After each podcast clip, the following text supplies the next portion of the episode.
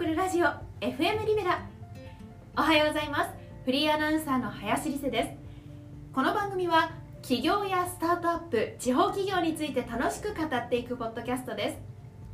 駆け出し起業家の杉さん外資系エリートバイリンガル起業家のキヨさんと3人でお届けしていきます。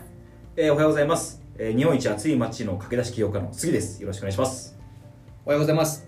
外資系エリートバイリンガル教科の今日です。よろしくお願いしお願いますしますはい、えーこの番組ですが、えー都内に限らず地方でも起業を目指したい方、えー独立やフリーランスに興味がある方に向けて私自身が駆け出し起業家ということもございますので、えーよりリアルでより等身大の目線で役に立つ情報をお届けしていくそんな番組でございます。よろしくお願いします。さあ今日のテーマなんですけれども、はい。メンタルケアってどうしてますか、ということで、そう。これはうんあれですよね、杉さそうんからの僕はちょっとね議題として、ね、テーマとして挙げさせてもらったんですけど、はい。まあ、正直言ったら起業してたらね。自分でこう会社してたらジェットコースターのように浮き沈みがあるわけですよ。そうなんですね。リアルで。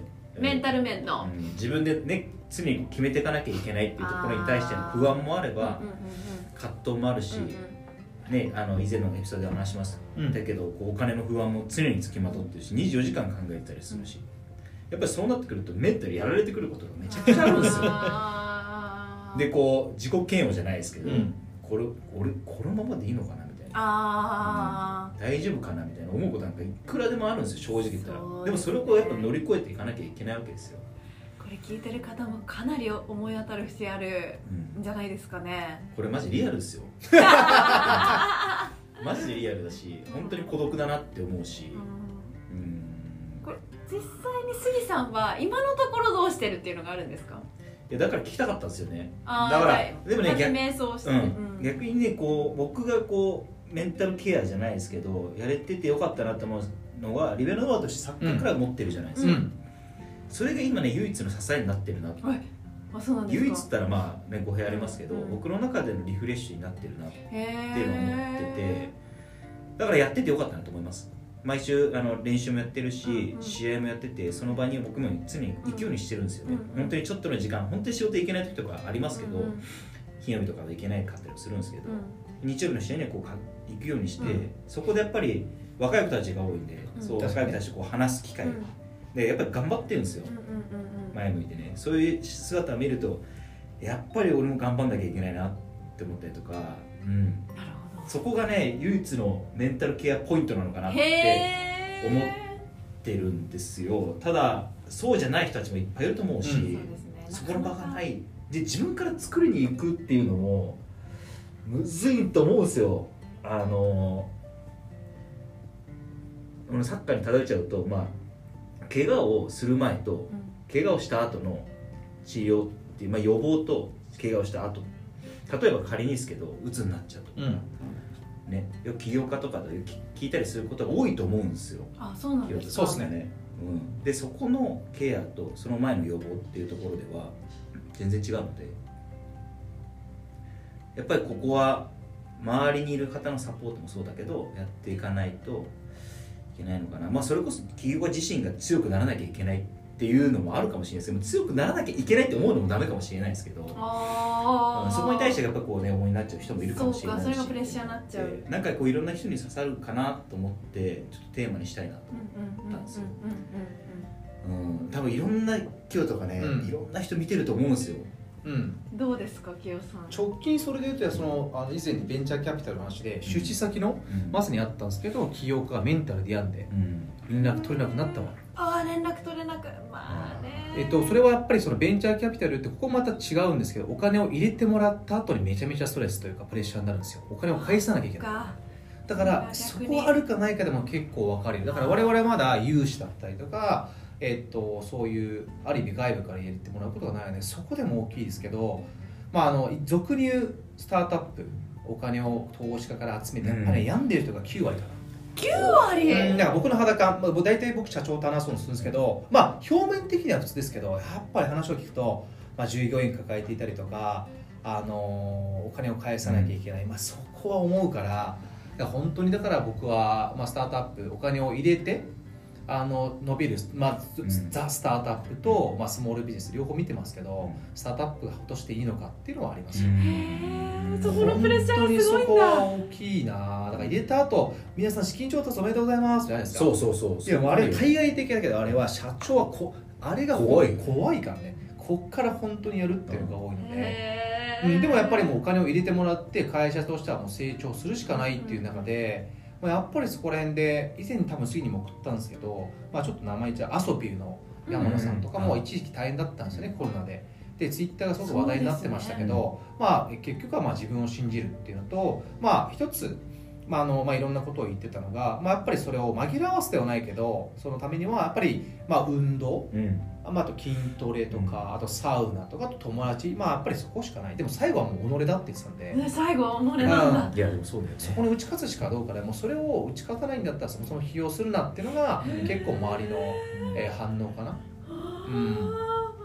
そうか起業する前にそこは考えておいた方がいいですね、うん。想定以上にやっぱりこうネガティブは大きいのでなんか起用しました。全てトントン拍子でいきますってないですよね、うん。ないですか、あーまあじゃあ上場してるいろんな会社もそうですしやっぱそういうのはありますよね。うん。いろんなエピソード知ってます。けど覚悟まあみんな知ってるようなスタートアップ企業も当時で言うと、ね、死にそうだったとかお金で毎回都度困ってましたとか、うん、今日も僕あの D ラボっていうよく聞いてるやつで、うん。お二人知ってるかなその改善プラットフォームっていう、うん。あの須藤さんっていう方がいる。ももともとリクルートの史上最年少役員かな彼は最初シリコンバレーで起業したらしいんですよ。へえすごうん、で起業した時に今本当に失敗したみたいな、まあ物価もだから日本の平均年収の3倍ぐらいあったりとかするし、で向こうで作って英語もできないしっていうところで本当に苦労したりとかしてて、まあ、そういう経験を辛い経験をしたりとかで毎月まあすみません毎年か資金調達をお金のことでこれ慣れないですねって言ってましたからね。うわまたお金なくなるぞやべえぞみたいな。へえ逆に言ったらみんなそうなんだねって思っちゃうね。だから須藤さんもそうなんだ。そのうん。リクルートの執行役員まで行った人ですよでだから大悟さんも言っててなんでそこまで行って辞めたんですか？って話をしていて結局は、うん、だからそう卒業っていう文化だから自分でやりたいっていうのがあってでも自分で起用してあとはタイナンドで言うと一緒にやってたメンバー辞めるとかね。ああそれはきついそう。なでまこなりさんも言ってましたけど辞めてうわマジかお前辞めんのか？みたいな。で辞むとかでもまこねさんもそういうのあったりとかあとはいろんなサービスを作ったりとかあんだけ YouTube で有名だと、まあ、いろんなこう叩かれるらしいんですよ。で以前立ち上げたサービスがうまくいかなくてもう YouTube とかコメントでいろいろ散々言われたんですよ。お前がいるからこうだだなんか道まで。でもそういうのも見ててもしょうがないから、まあ、表に出るということはそんだけこうネガティブうん。キャンペーンもあるから、まあ、でもそういうのみんな耐えてるから、うん。まあ、そういうの見ると、まあ、自分もままだまだだなと思いますよねへえすごいな。壮絶なメンタル外に出してないいですみんな純粋に。ですかうん、でもやっぱり誰かに相談するとか話すっていうのが大きいんじゃないかな、それは一人で抱えたら潰れますね。それがじゃあ社内とか身近にそういう人が作れるかっていうのだとも思いますよ、うん。大きいんですかね、うん、別にそれを起業家仲間じゃなくてもいいですけど、まあ、家族とかでもいいですし友達でもいいですしやっぱりそういうオンとオフは重要じゃないかなと思いますよね僕だから起業した時とか杉は多分その時インドいた時と思うんですけどでもあの時とか今振り返っても大変だったんですけどでもなんかあれだな僕で言うとまあ一例ですけどなんかそのしやばいなっていう考えてる余裕があるんだったら動けって自分に聞かせたかっこいい。なるほど。あーあんまり今振り返ってもまあふあるんでしょうけどそんなに覚えてないぐらい行動してた気がします。やばい。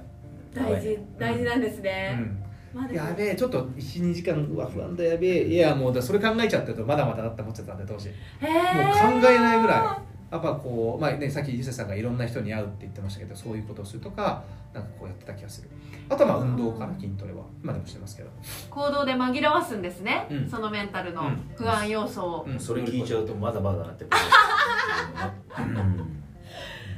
大悟も言ってましたけどなんかよくその組織のモチベーションを上げるっていうところで、うん。なんかその好きなことをやらせてそこからこうみたいな言ってましたけどでも大悟も言ってましたけど希望のあすみません恐怖の後に、まあ、希望が来るみたいなこと言ってますからね。うん。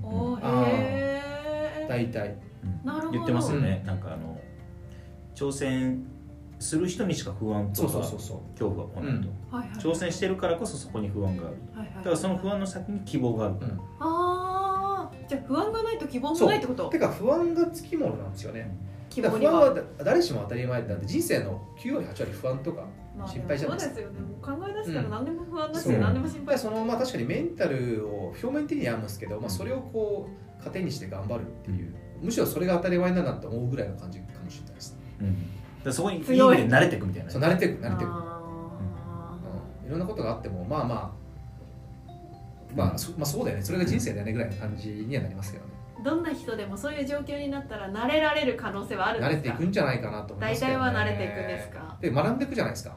まあそっか。あーじゃあ今優秀な人が例えばそのまこねさんが言ってて辞めてもまあまあなんとかなるっしょぐらいの。うん。あー大悟さんも言ってましたよ。大悟も以前メンタルであの炎上されあったね。炎上したの知っね。あのなんかそのまああのホームレスのそう件そう。で猫であーしてました言って、ね。別に犯罪を犯してないわけですよ、うん。でも大悟さん言ってたんですけどヤフーニュースで1位から7位まで独占したらしいんですよ。すごすごい。すごくないですか？8普通の位に人じゃありえない。そうありえない。すごい。で8位の人がなんかこのどこだっけな？渋谷かどっかでこのなんか液体かけてこうやばいやつ。あああったね。そう。うんうんうんうんうん。あったんですよ。えそれが8位？硫酸かけた硫酸かけたなんかかけたんいやですよすごいやばい。それよりも上になってるんですよ。すごいわ。そう。でそれだから大悟さんがは3か月ぐらい、まあ、自制をしてたんですけどであれ以上も底辺はないなって経験したからだからもうそこからもう何でもできると思ったらしいですうん。でそういう意味じゃうと自分はまだまだと思いません。だってニュースにあんだけ出てある程度メディアもいろんな力があるじゃないですか。でいろいろ言われるわけですよ。うん。だから大悟も、まあ、あの時メンタリストですけどやっぱ病む時は病むし。いやあそうなんですね。でも逆に彼は今今あの時に経験しといてよかったなって言ってました。あそうなんですか。うん。もっとこれが4050よりも今あの30大悟さん僕たちの2つぐらい上なんですけど経験してよかったなってこれもそうなるべくしてなったのかなってそれをポジティブに今捉えてましたね。へえそこのポジティブさに持っていけるかどうかっていうのが私はあんまり自信ないですけど。うどどうなんですか？いやリセさんは。リセさんもメンタル系。まあフリーランスやるることってもやっぱり不安はつきものだと思うし。うんまあでも起業家の皆さんとか比べたら全然ですけどでも私は割と予防ってところに重きを置いてるかなって、うんあーすごいよね。例えばどういう予防？うん。だからそのメンタルの不調って体の不調うんから来ることが私は多いなと思って、うん例えば寝不足とか、うん。すごく機嫌なんかモチベーション上がらないとか機嫌悪いとかすごいお腹空いてるとか お腹する時イライラするお腹空いてる時イライラするじゃないですか。だからその自分の体フィジカルな部分を平坦に保つことによってメンタルも一緒に平坦に保ちたいなうん。沈みにくくしたいなっていうのがあるので、うんとかその健康的に過ごすっていうのがまあそれ大事ですね。一番私はフィジカル面で考えてるなって思いますね、うん。だから落ち込んじゃった時とかも全部原因をフィジカルに変更変換するんですよ。はい。疲れてたんだ、はいはいはい。だからそうすると、ああなるほどね。そう疲れを取るに目的が向くじゃないですか。うん。なんかあなんかあ落ち込んだ。あいやでも今日は疲れてたから落ち込んだんだ。いやしっかり寝ようとか。えなんかーそういうふうにモチベーションモチベーションとかメンタル面を上げてるなと思う。すすごいすごいすごい。いや参考にしたい。あ なるほどね。そこの体のあそこに持っていくわけですそうですね、うん。そうそうそう。なんかうまくいかないとかってやっても、うん。いやいっぱい食べれば元気になるみたいな、はいはい。うんうんうん、ふうに変換してますね。うん。うんメンタルね。うん。まあまあでもメンタルもフィジカルもね表裏一体だから。そう思いますね。でもメンタルに対して多分人間って負荷かけるってるケースが高いと思うああであ多分気づかないうちに。ー メンタルがやられてるからた体が不調なんですかね？逆なのかな？あとねこれ誰かが言ってたんですけど自分で自分の顔殴らないじゃないですか。殴らないです。でも、メンタルはそこ気づいてないですよね。あ自分で自分を殴って自るの。分で自分で殴ってるの気づいてないっていうのをあ確かにそうだなと思ってて。意外とフィジカルの面って自分である意味セーブかけてる部分があるからうんうんうんうんメンタルをしっかりとケアしていかないと、うんうんそっか。ダメだなってやりたいと思ったんですけどね、うんうんまあ、そんなネガティブな話をしてるわけじゃないですけど まあ皆さん本当にどうしてるのかな、まあ、今ね巷でこうサウナが流行ってたりとかするんでなんかこうリスナーさんとかでもなんかこういうのあったら教えてほしいですよねっていうところは。教えてほしいです、瞑想とかもあればまあねドライブ音楽聴くとかうん。いろいろあると思うんですけど、逆にその落ち込んだ時こうしてるみたいなのはあるんですけど、うん。そのモチベーションを上げたい時とかっていうのは皆さんどうしてるのかなっていうのが結構気になっていて、はいなかなか難しいので私は解決策がモチベーション上げたい。無理やりで無理やりでも上げていくみたい。な上げたい無理やりでも上げていく時はね音楽聴くね。あ俺の中で結構音楽ってお大きいんですよ。そうあーなんか人生においてじゃないですけど思い出しません？あこの音楽聴いた時にあこの時ってこうだったなみたいな。まあ、ルーティンねルーティン的な、だからね結構僕の人生はだからもう常に Apple Music はちゃんとあれやっぱさ課金してますもん、うん課金というかサブスクしてるんで、うどういう感じの曲聴くんですか？ん、いやーもういやね好きな曲聴きます。本当にその時にあげた本当にあげたいなと思った時にもうね爆音イヤホンしながら爆音でクラブミュージックも流せばヒップホップとか流すしエミネムとか聴いたりとか、懐かしい。懐かしいでしょ？エミネム懐かしい、エミネム聴いたりとかしてそれでまあ日本の曲も聴いたりもするし、うん、なんかミスチルとかも聴いたりとかするあしまあそう本当にその時々ですけど、音楽っていうのは一つでかいかなモチベーション上げる時。音楽聴かないですか？いや音楽最近は車の運転の時ぐらいしか聴かなかったけうん。ど受験生の時とか結構音楽聴いてうん。やってたなと思い出して音楽ってモチベーションアップにつながるなって今思いましたね。うんつながると思う。ん。うキムも音楽好きじゃない？うん。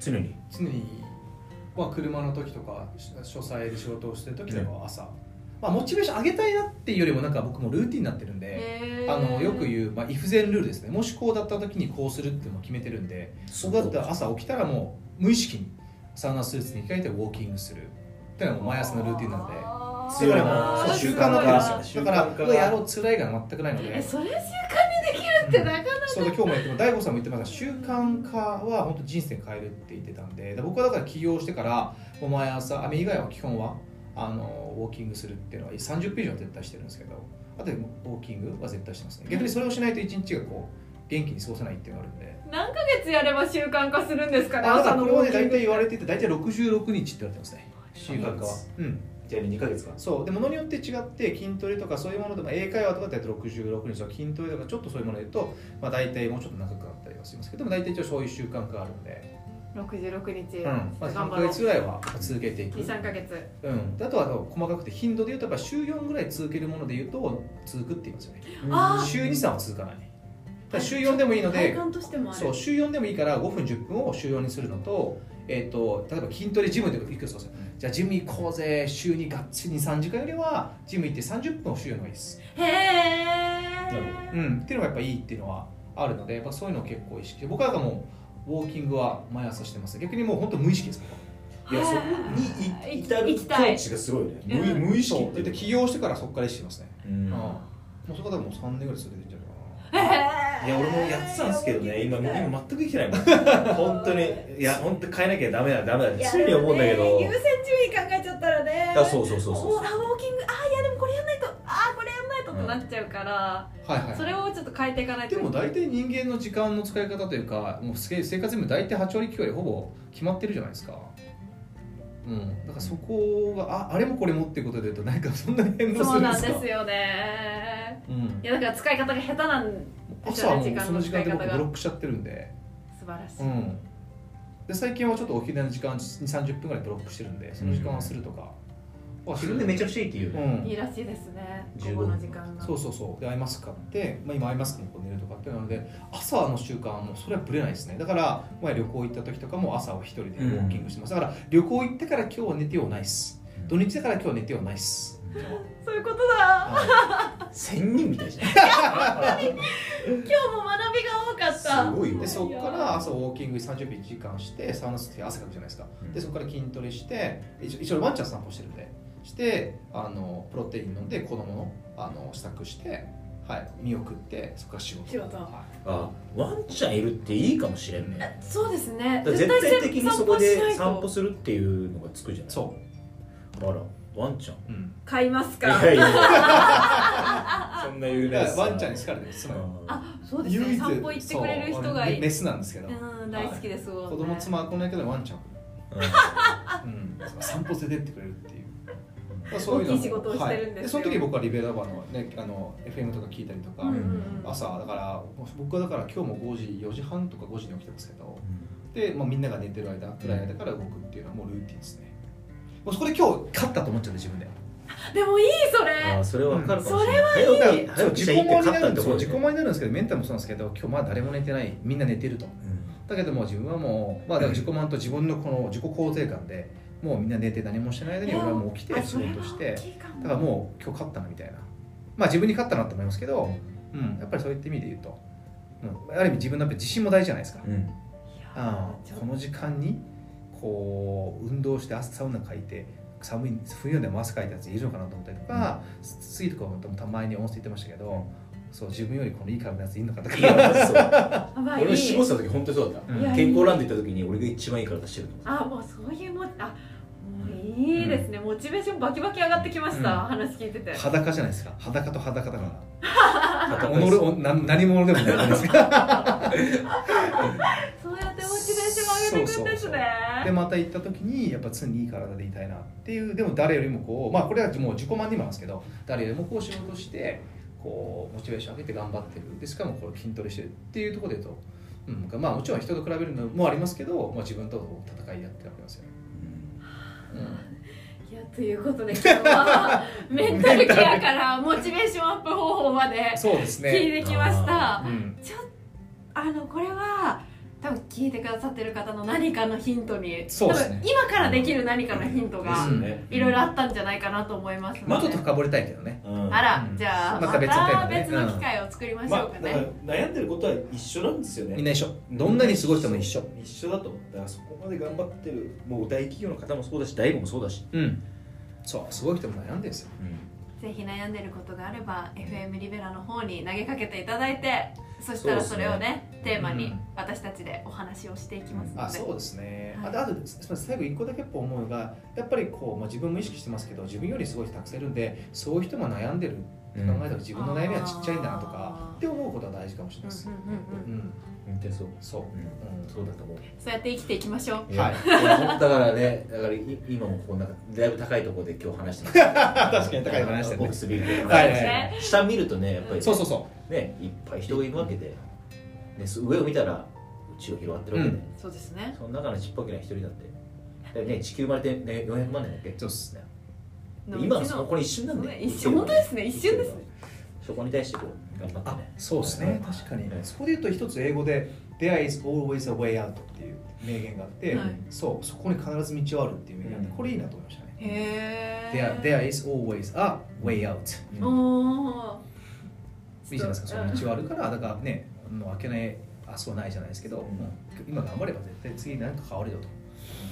いうモチベーションなんじゃないですかね。キヨさんにいろいろ座右の銘的な名言を教えてもらう回も いいかもしれないはいはいはい。今後。すでに30枚ぐらいの日めくり。できてるできてるあもう1ヶ月できた。はいできた。ひねくり？はい新しい商品ちょいちょいで僕とリズさんで、ね、挟んでいくあるから。ギャグ的なやつを入れてくるあるはいからこれまでガンジーのやつも言ってますからね。入ってますね。入ってますもんねはい。はい、ということでちょっともうそろそろ時間なので。はいぜひ来週もおはい。聞きください、ありがとうございました、はいはいありがとうございました